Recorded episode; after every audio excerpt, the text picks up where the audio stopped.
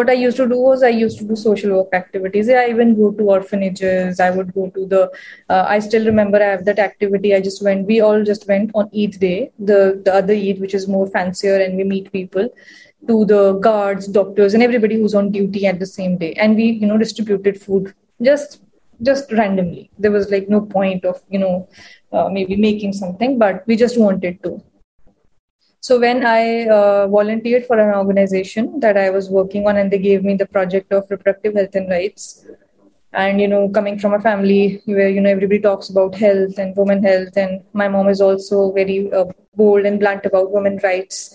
And because we are three sisters, I've always heard this from other people. I remember in my childhood that telling my mom how you can have a son or maybe it's better to have a son and oh my god you have twins and those are also daughters. And my mom giving them a befitting reply that these three are daughters are my sip to everything and i don't need anybody else.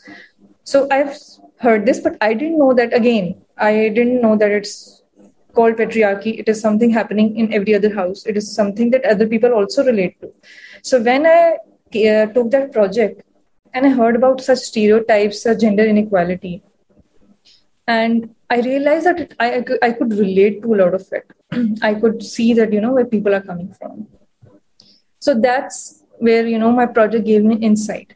But if i talk about my own organization working on sexual reproductive health and rights is the inspirational story. So before that application i was also working but i was you know doing uh, you can say workshops talking about reproductive health and rights uh, so my friends knew that I'm working on this. My friends knew that I have doctors in my family. So that's where my inspiration story comes in, where my friend, you know, called me. She's an engineer, and she said that I don't know what are contraceptive methods, and can you connect me to a doctor? I said that uh, I was a bit confused, and I was like, okay, I will connect, but is everything okay? She said that you know she has two ch- child uh, two children and uh, mm, her husband comes by annually and in kuwait there's some visa issue. Pakistanis are not given spouse especially so she is not mentally ready for the third child. So she wants to know the contraceptive method.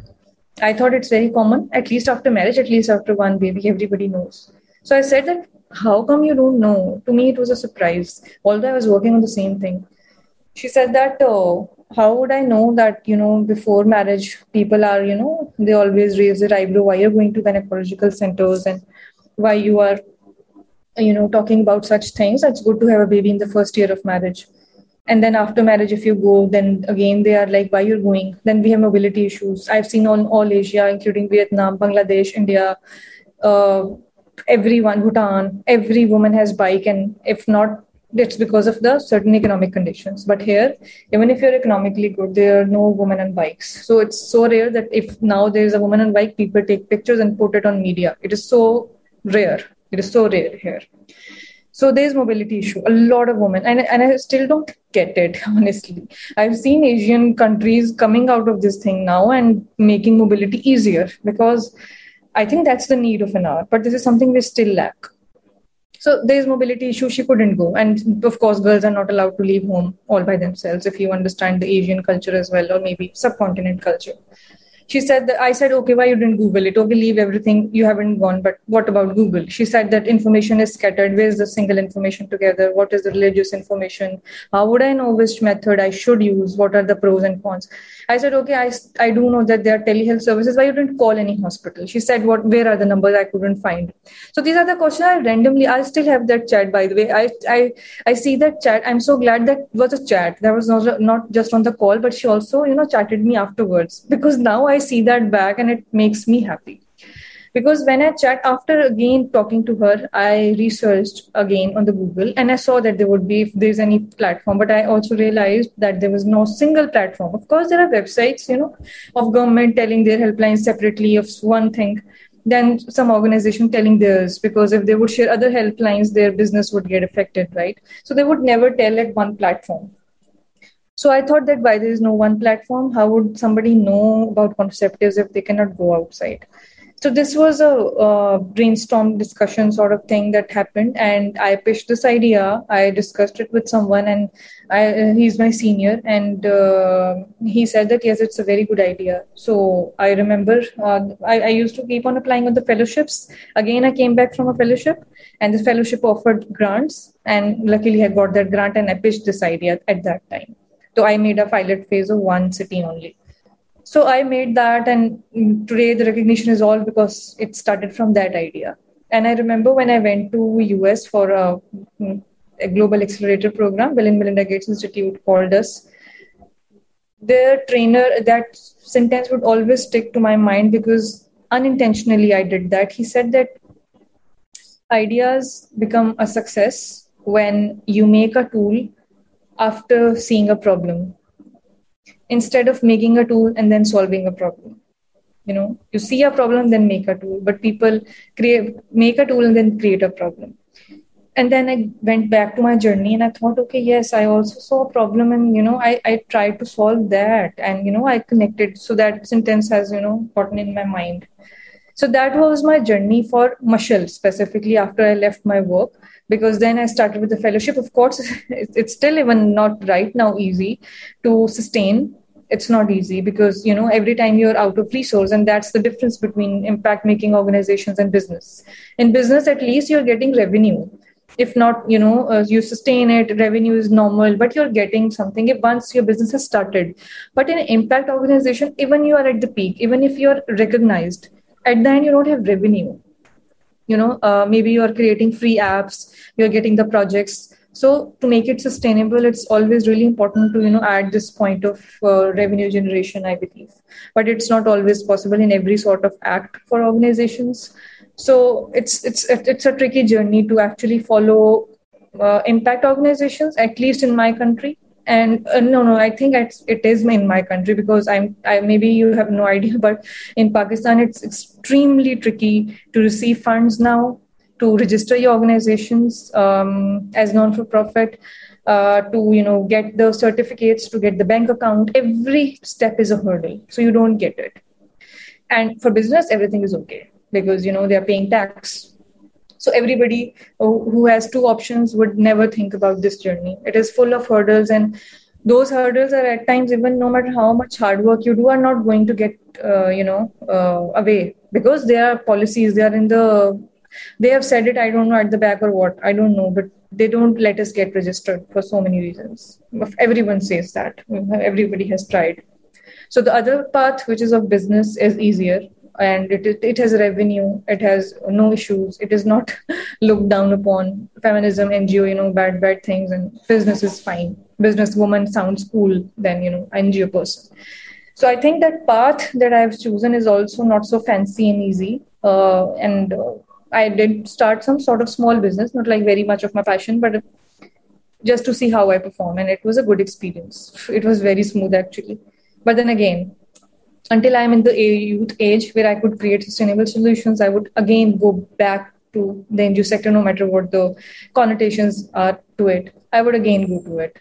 So I, I stuck there. I, I stick there. I think that's my destination. I left architect for it so i don't think now i would choose you know other side just for the sake of because there are hurdles. So definitely maybe at a age if I, i'm out of resources then i cannot say. I try to sustain a lot that i sustain in a way that i can carry on this organization for 10 more years at least.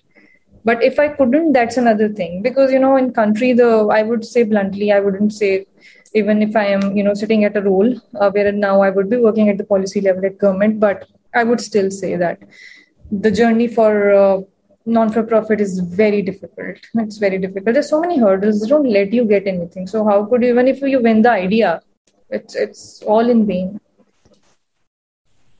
And yeah. that's when it's crazy. It sounds so complicated, and I think on top of that, it's. I mean, I feel like it's only one of the challenge that you face among everything else, because I think one thing is also, I mean, you mentioned it somewhere as well. It's like you have your app. I think I, I didn't, from what I understand, you don't have an app uh, like or developer background. So this is another hurdle to, to, you know, overcome and figure out as well. You mentioned all the issues around uh, reproductive and sexual health or the concept even of feminism is taboo or tricky in Pakistan. Yeah. And you have all of this to deal with at the same time. Um, maybe just yeah, like first, like were you never afraid? First, maybe on the taboo side, to to to f- propose a solution in, in that sector, or you were always super confident, or yeah, I wonder. Did you ever feel afraid or scared or not sure of what could happen? Actually, there's this thing of confidence in me. You just said like a few minutes earlier, I've heard this from a lot of people that you are good at public speaking. Not at a single place, no matter how much the controversial topic is, has anyone, you know, uh, pointed something that no, this is bad. Although they they do think that's bad. I mean, it's not like that they don't think as bad or I've always gotten a very good audience or maybe they're mesmerized. No, but I think I do um, connect to people at a point. I use those words where people could get comfortable. I, you know, sort of, you can say, be vulnerable in front of them in a way that, you know, um, I how I have also faced such issues. My friends have faced, and your mothers or your da- you know daughters or sisters or your relatives would have faced. So I think my public speaking has helped me a lot, a lot, because that fear was somewhere in my uh, subconscious definitely definitely. Because this topic even the, the one of my team member went somewhere and the person from the government sector said that what sort of vulgarity you're promoting in your app? You know there's no need to tell this. People would start having affairs and they would know the contraceptives so that they have no conception and they would not fear god. I've heard this and it was the first time only my team member was there so maybe you can say it's a coincidence or it's my public speaking but no matter it was there were men women older younger government private sector. Till now nobody has said that what vulgarity was spreading. Although i thought i would get it i would get it because i've seen people talking like this. I've seen even on social media i i was very uh, curious.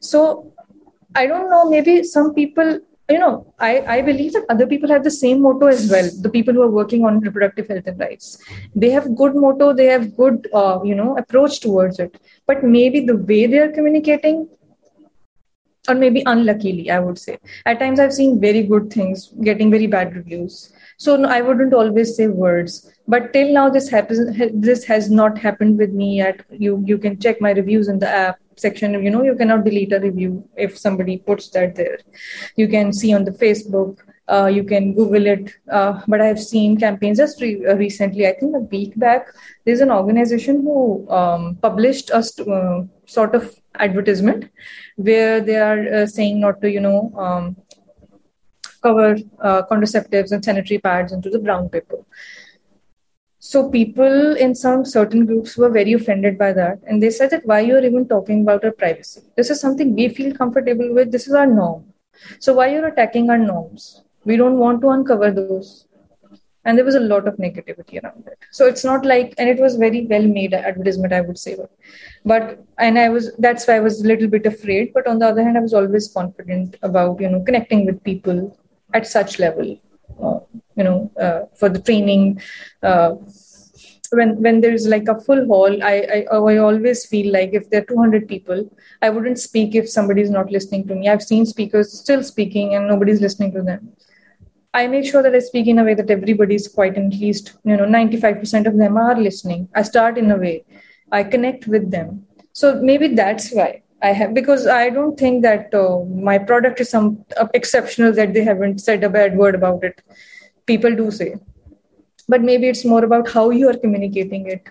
What are the words you are using it? Because at the end of the day, we are still working for the impact. We are still working, but it's controversial. It's again choosing then from business to this side and from this side to another you know controversial thing climate is very fine very soft nobody would say anything to it tree plantation is very soft so you could do anything like this. Nobody would say a word. But talking about women rights and reproductive health and rights is, oh my God, one of the biggest, according to people, was and anybody could go viral in a bad way. Anybody would you know, be defamed on social media, and that's why people started hiding and their profiles and talking about it.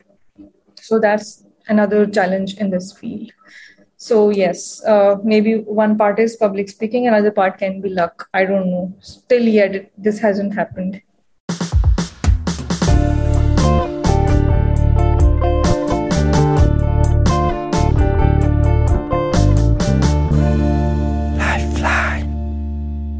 And